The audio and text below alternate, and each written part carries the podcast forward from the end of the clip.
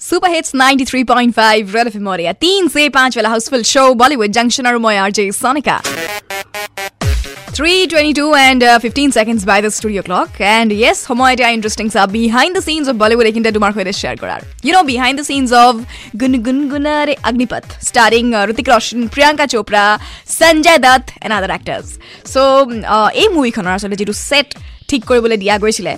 সেই ছেটটো ইমানেই বেছি কমপ্লিকেটেড হৈ গ'ল for the set designer Sabu you know' Abu Cyril who Sabu Cyril basically who happens to be one of the most famous set designers in Bollywood तो जितने भी सारे बिग बजट मूवी आते हैं स्पेशली करण ज़ोर की मूवीज़ उसमें सारे यू नो सेट डिज़ाइनिंग के काम सब उस आइडल ही देखते हैं. But for an experienced designer set designer like him he also had problems while you know making the entire set of Agneepath क्योंकि मूवी के स्क्रिप्ट का डिमांड ही वैसा था you know the set had to be worn out it had to be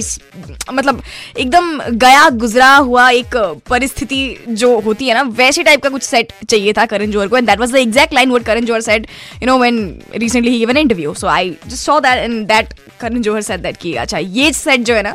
ये